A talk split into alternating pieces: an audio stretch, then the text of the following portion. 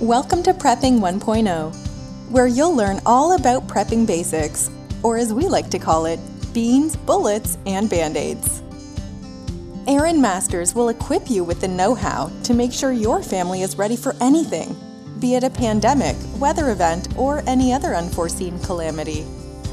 A serious topic with a smile. Here's Aaron. Hi, all. Welcome to another episode of Prepping 1.0, where we talk about beans, bullets, and band aids, the essentials, the basics of prepping, because you have to start somewhere and you really want to have a good foundation. So, I'm trying to um, help you all with that as I kind of learn myself. I've been in the prepping game for about 10 years, but I think about five of that I would have to say is only in a study mode because I was in Beijing and you can't get too much prepping done when you're in an apartment in Beijing. So today we're going to kind of focus in on the category of food. Um, and specifically, I want to talk about gardening. Now, it's not just going to be uh, general gardening or basic gardening, although there, I think there is a place for that, especially in prepping 1.0, where we're talking about, let's face it, basics and generalities. And so we probably will do that. But today it's going to be a little more precise. Um, and it's going to talk a little bit about, I would say, a, per, a personal thing where it's it's more like the nine common gardening mistakes as reported to me from Back Home Backwoods Home magazine, which is a great magazine. I definitely recommend it. And they had an article called Nine Common Gardening Mistakes that I thought was pretty darn good. And I also found out that I made every single one of them. now, to be fair, I still had a really good crop this year it's only my second year in having a garden.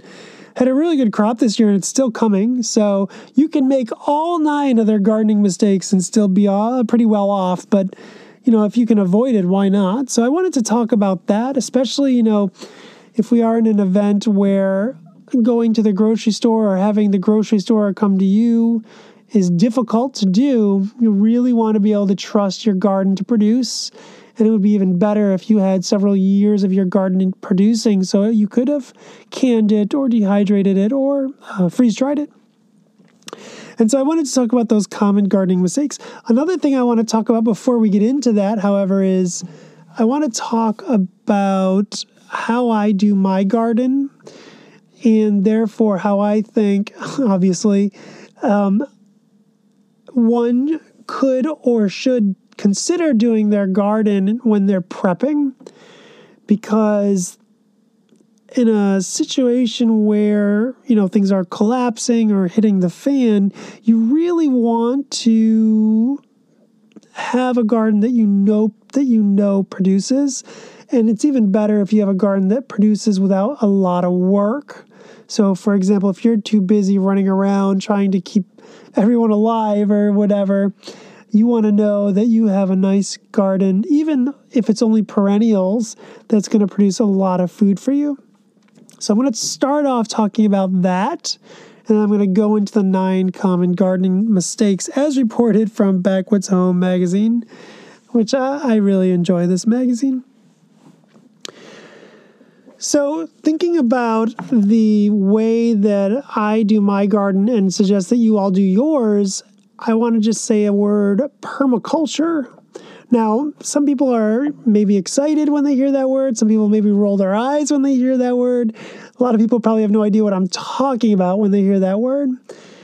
Bear with me no matter who you are on that scale or spectrum. Bear with me. Permaculture. Permaculture has many variations and many masters. I believe the main pioneer uh, started off in uh, Japan.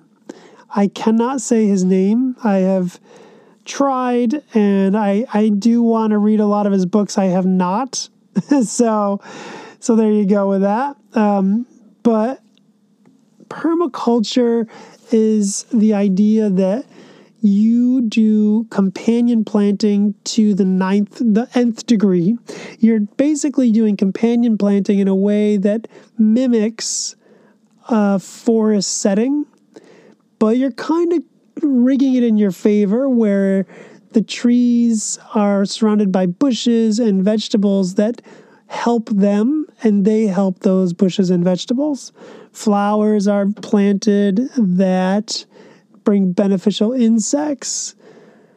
Uh, tomatoes are an annual, so they would not be part of this. Squash, pumpkin, zucchini, all annuals that would not be part of this.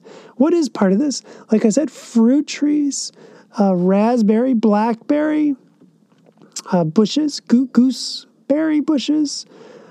Another thing you might want to consider would be a lot of herbs that are perennial, very strong perennials.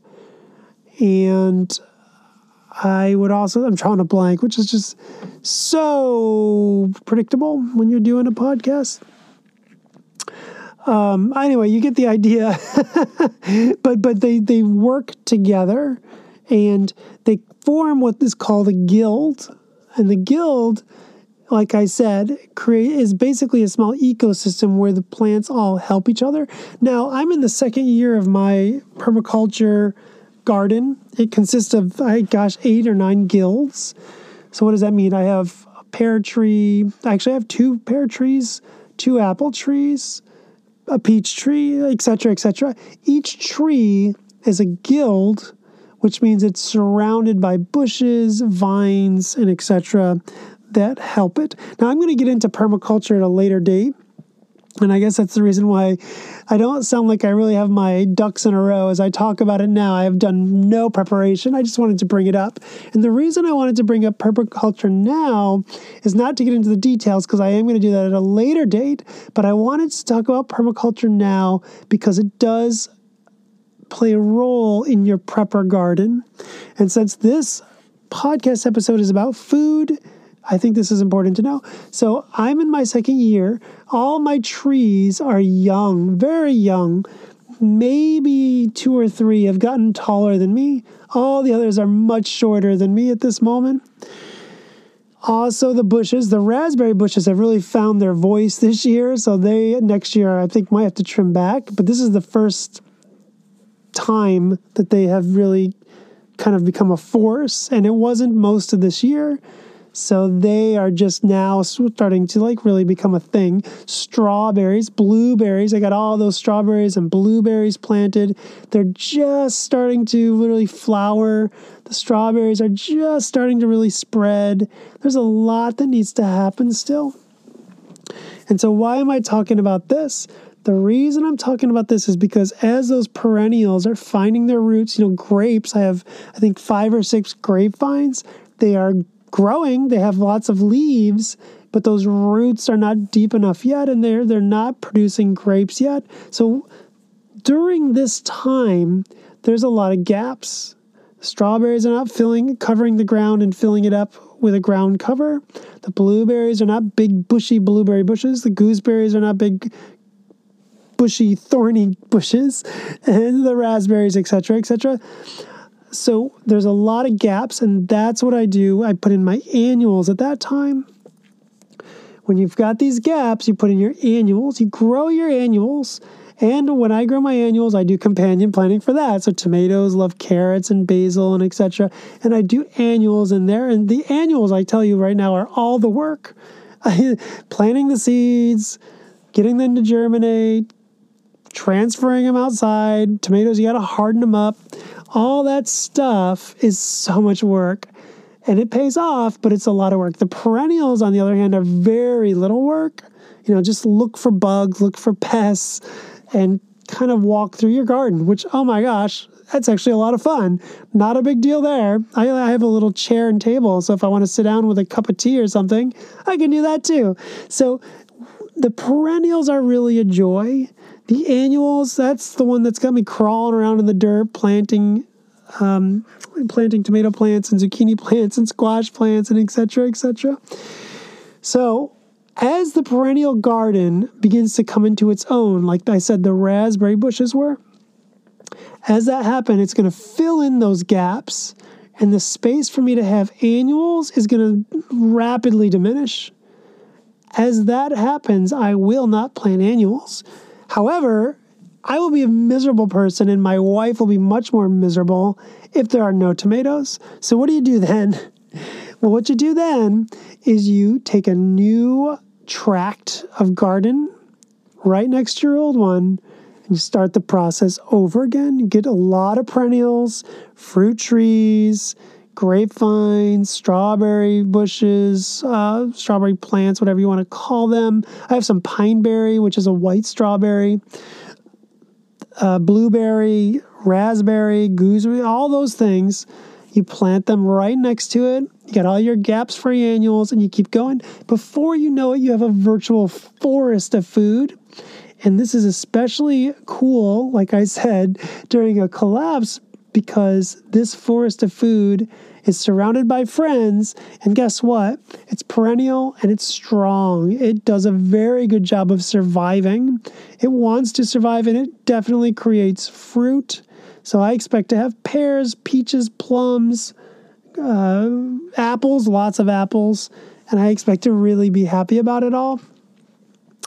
What's more, with a permaculture garden in a collapse, if you do it the right way, you can disguise this garden so it looks almost like forest and people will just walk right through it and not even realize they're walking past food.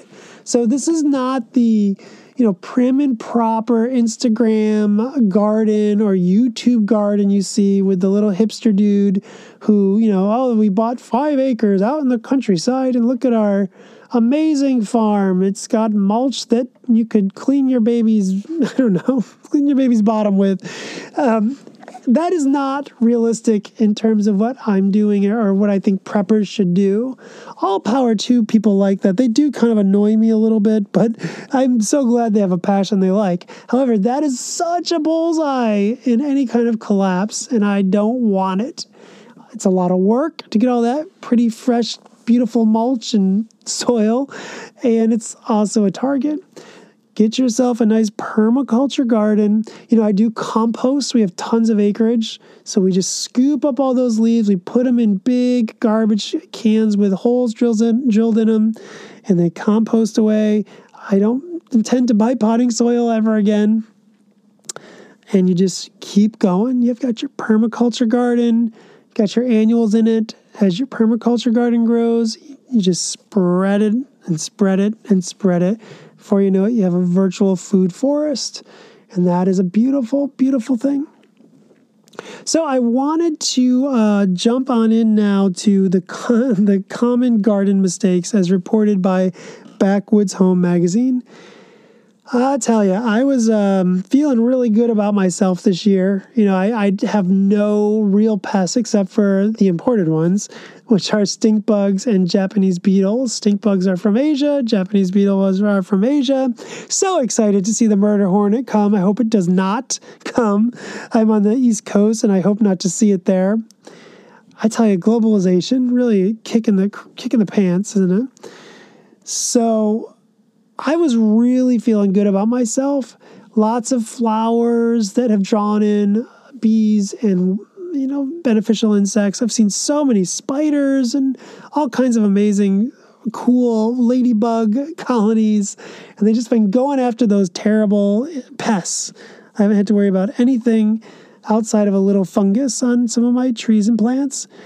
And I was really just, you know, giving myself a pat on the back. And then I fell across this uh, uh, uh, issue of the nine common gardening mistakes.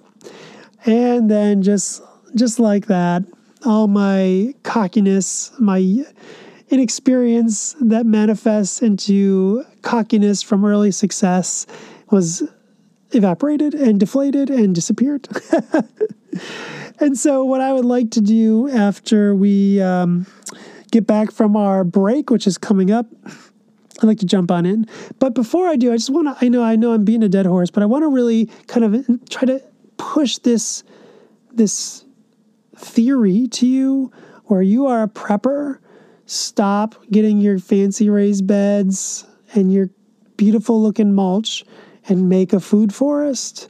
Make a food forest that doesn't look pretty and doesn't look like something anyone who's passing by wants to just sit down and kind of relax and stick around because I feel so safe here. And oh my gosh, there's food. No, no, no, no. Little thorns are good. Gooseberries. Get those gooseberry thorns going. Make it look like a woods and make it not look amazing and pleasant so that someone, if they do to come too close to your house, they won't even know there's food there. Okay, that's all we have for now. I'm going to go to a commercial break and we're going to jump right back in with these nine common mistakes. I'll talk to you soon.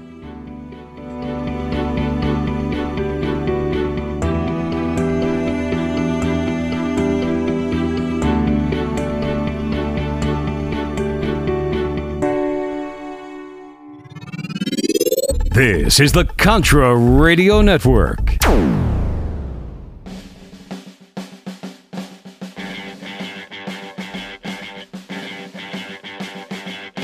Tired of getting censored on social media? Are you noticing less traffic to your business page or profile? Solve it by joining mumbleit.com today and experience true free speech social media.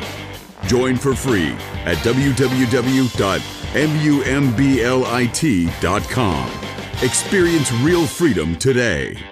So, are you tired of being tired? Well, then it's time to get the tea. Hey, it's Lisa here to tell you about this all natural, all organic tea I've been drinking that has had great results for over 20 years. It's called Life Change Tea, and it's specially formulated to help detoxify and cleanse your kidneys, liver, colon, and blood all at once. The colon is one of the most ignored organs in the human body. The faster that waste is eliminated from the body, the less time that waste sits in our intestines, spreading toxins to our bloodstream. This tea helps cleanse chemicals caused by outside intruders from our entire digestive system. And get this weight loss can be a side effect. And with continued use of the tea, you can experience clearer, healthier, younger looking skin, increased energy, and a happier outlook on life. So if you're tired of being tired, get the life change tea at getthetea.com. That's getthetea.com. And like me, you'll be glad you did. This is the Contra Radio Radio Network, CRN for all the right reasons.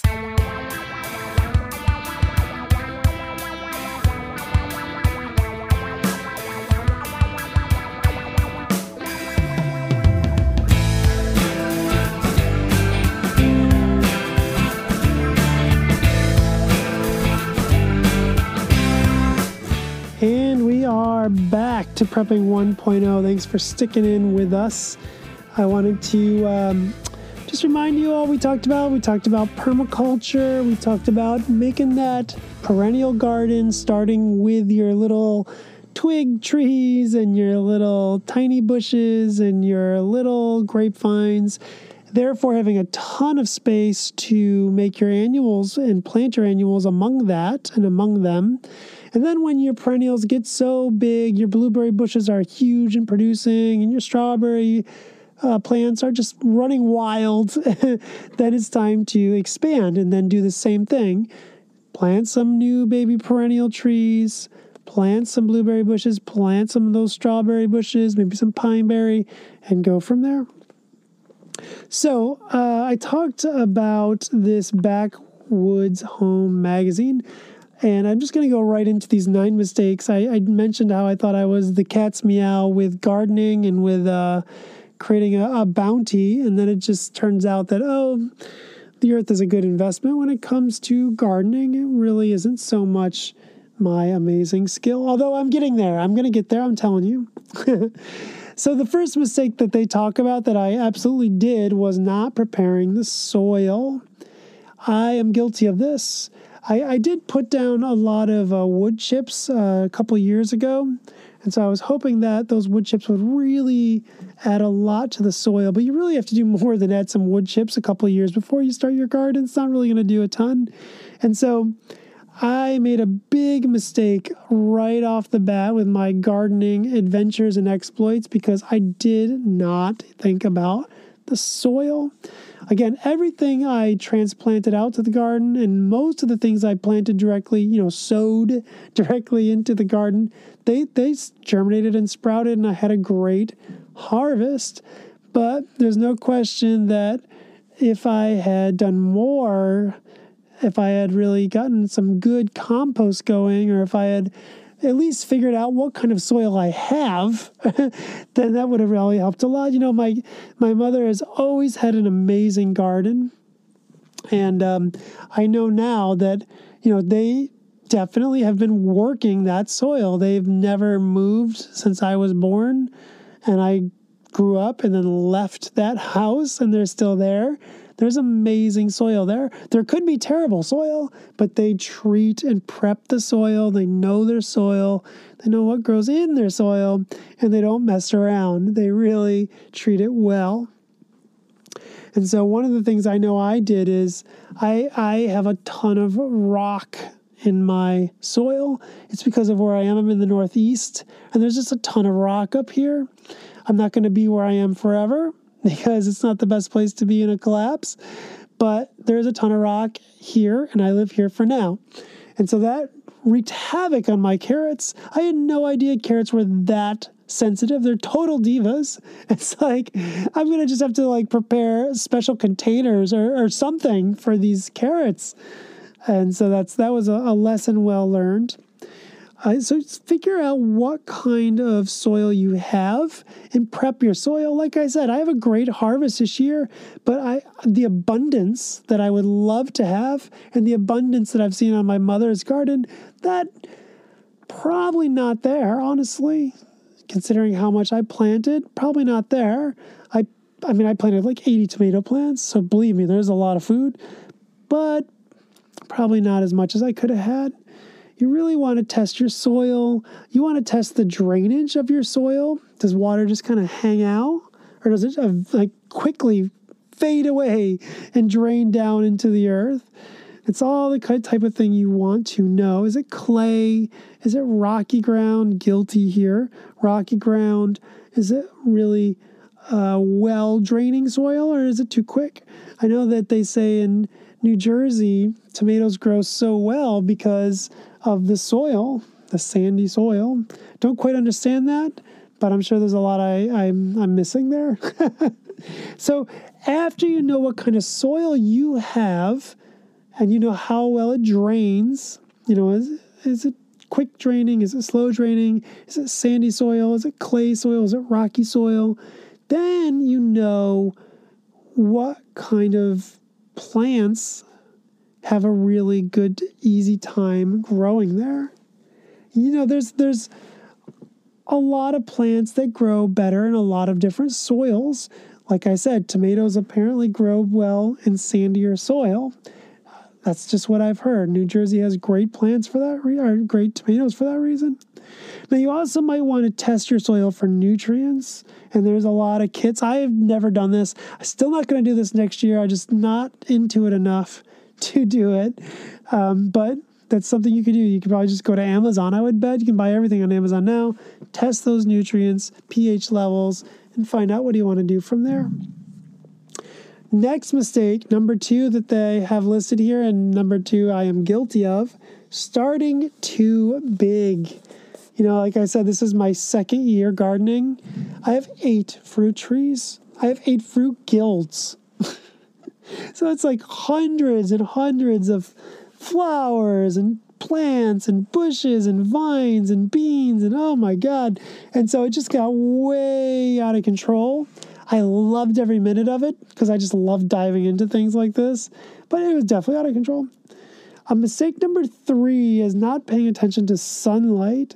Now, I did pay attention to sunlight in that, you know, you want to have, if possible, a sloping hill facing the south sun and getting as much sun as possible. So I did pay attention to that. But what I didn't pay attention to is which plants don't need as much sun. They can handle the shady areas of your garden. Which plants really need all of it? I did do it a little bit, but I did not research this.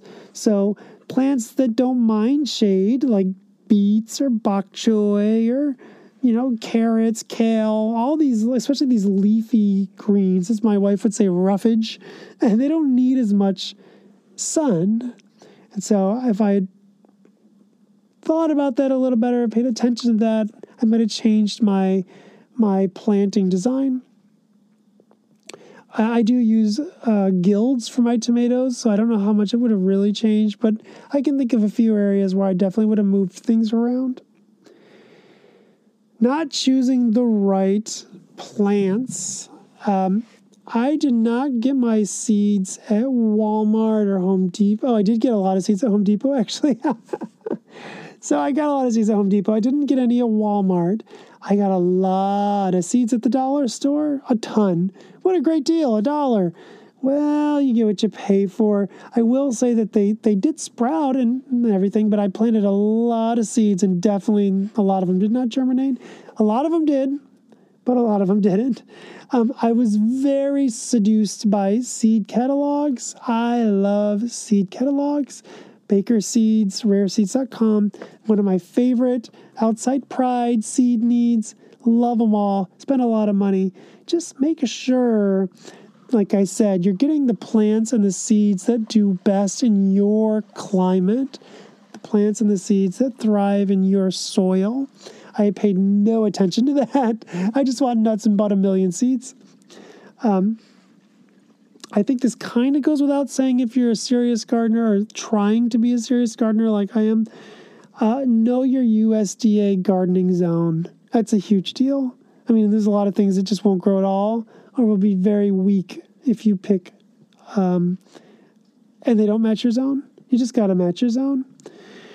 So, um, one thing that the magazine does also recommend is that you go ahead and use a local seed company I don't know much about that uh, because I don't know much, many local seed companies around here. I love Baker Seed or rareseed.com, and I just go there a lot.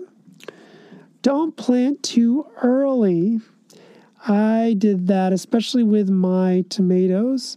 I, I planted them in cups, you know, my seeds, and I brought them out too early. They didn't die, but they had a tough go of it. I got to be honest. I wonder sometimes if they could have done better otherwise. Uh, mulch. That's all I'm just going to say. The one word, mulch. you want to mulch? Uh, yeah, I, I, I didn't do this honestly. I I want my garden to look like a forest. I do, and I don't think I'm going to mulch too much next year. But what I will do is I will find ways to mulch to some degree while still making it look like a food forest or a forest, just a forest. Uh, and the reason is because you you will be overrun by weeds. You got to pull those weeds and you got to mulch. Not as much as if you're doing a traditional garden. A little bit of weeds is actually good, but you got to mulch around your plants a little bit. I think I'm to use mostly compost. You don't have to go and buy something from Home Depot you know, it's been painted, the wood chip, painted wood chips mulch or anything like that. You don't have to go buy even natural colored wood chips from the local landscaper. Just do your own mulch. I use, and you can do it with compost made out of leaves or clippings from mowing the grass, that kind of thing. Uh, I did. The magazine does say don't let the mulch touch your plant stems because it makes them susceptible to to disease. That I did not know, and so I will be watching out for that. But still, don't go too crazy because if it looks manicured, it looks like a target. Just remember that.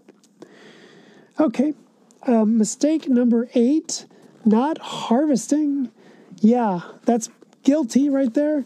My my wife has gotten better in terms of pushing me to do that, but especially with tomatoes and cucumbers. I just want the perfect tomato, I want the perfect, perfect cucumber. but you know, as for cucumbers, especially, if you don't pick them early and on time, they will stop producing or they will slow down in their producing. So you really want to harvest harvest those cucumbers. Tomatoes, I like to get them as red as possible, but pests kind of like them red as possible too. So if I pick them a little earlier, they can age on my windowsill and be delicious and be mine, which is a big deal. Squash, eggplant, all of these things are very delicious and also are essential to harvest on time. another final mistake not strolling through the garden often enough. I am very guilty of this, but in my defense, I have two toddlers. So I call it my toddler garden because anyone who looks at that garden will say, wow, this guy's busy. He doesn't have time to really care for his garden. it's my toddler garden. Like I said, part of that is because I'm trying to disguise it, but part of it is because I do not have time with these little toddlers running around. Walk through your garden. Before I had kids, one of my biggest pleasures was waking up early, five, six o'clock, walking outside, cup of coffee in my hand, just going through the garden, maybe getting a seat surrounded by tomato plants and trees, just sitting there listening to the birds, you know. And when you do these strolls, not only do you totally relax, you tend to see things. You see, like, oh, there's a little bit of fungus on that plant.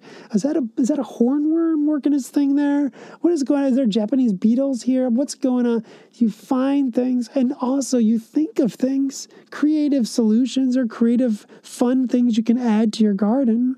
So the daily stroll is the best thing in my uh, opinion. And actually, you know, I, I didn't do this, but not by lack of trying. I definitely try to get out there every day. So that's what I would say. One other thing I would add don't harvest seeds from non heirloom vegetables or fruits and plant them in your garden unless you know what you're getting into, which is it's probably not going to look like the food you harvested the seed from. I do this every year for fun but I get some wacky things that I don't even know how to eat or cook or when they're ripe either, you know, so it can backfire on you, and it often does backfire on me all the time. But if you want to experiment, which I love experimenting, do that. That's fine. But otherwise, don't do it. And if you're in a, a collapse situation, it's really not time to experiment. So get yourself some nice heirloom seeds, and um, better if they are from a reputable seller and from a local seller, according to the magazine. So, just hitting you with these nine common mistakes. I made every single one. Some of them not my fault, others pretty much my fault. That's all for today. I hope you have a great day, and I'll talk to you later. Thanks for listening to Prepping 1.0 with Aaron Masters. Check in again soon. Each podcast touches on one of the six key areas of preparation food, water, shelter, security, health, wealth, and energy. See you next time.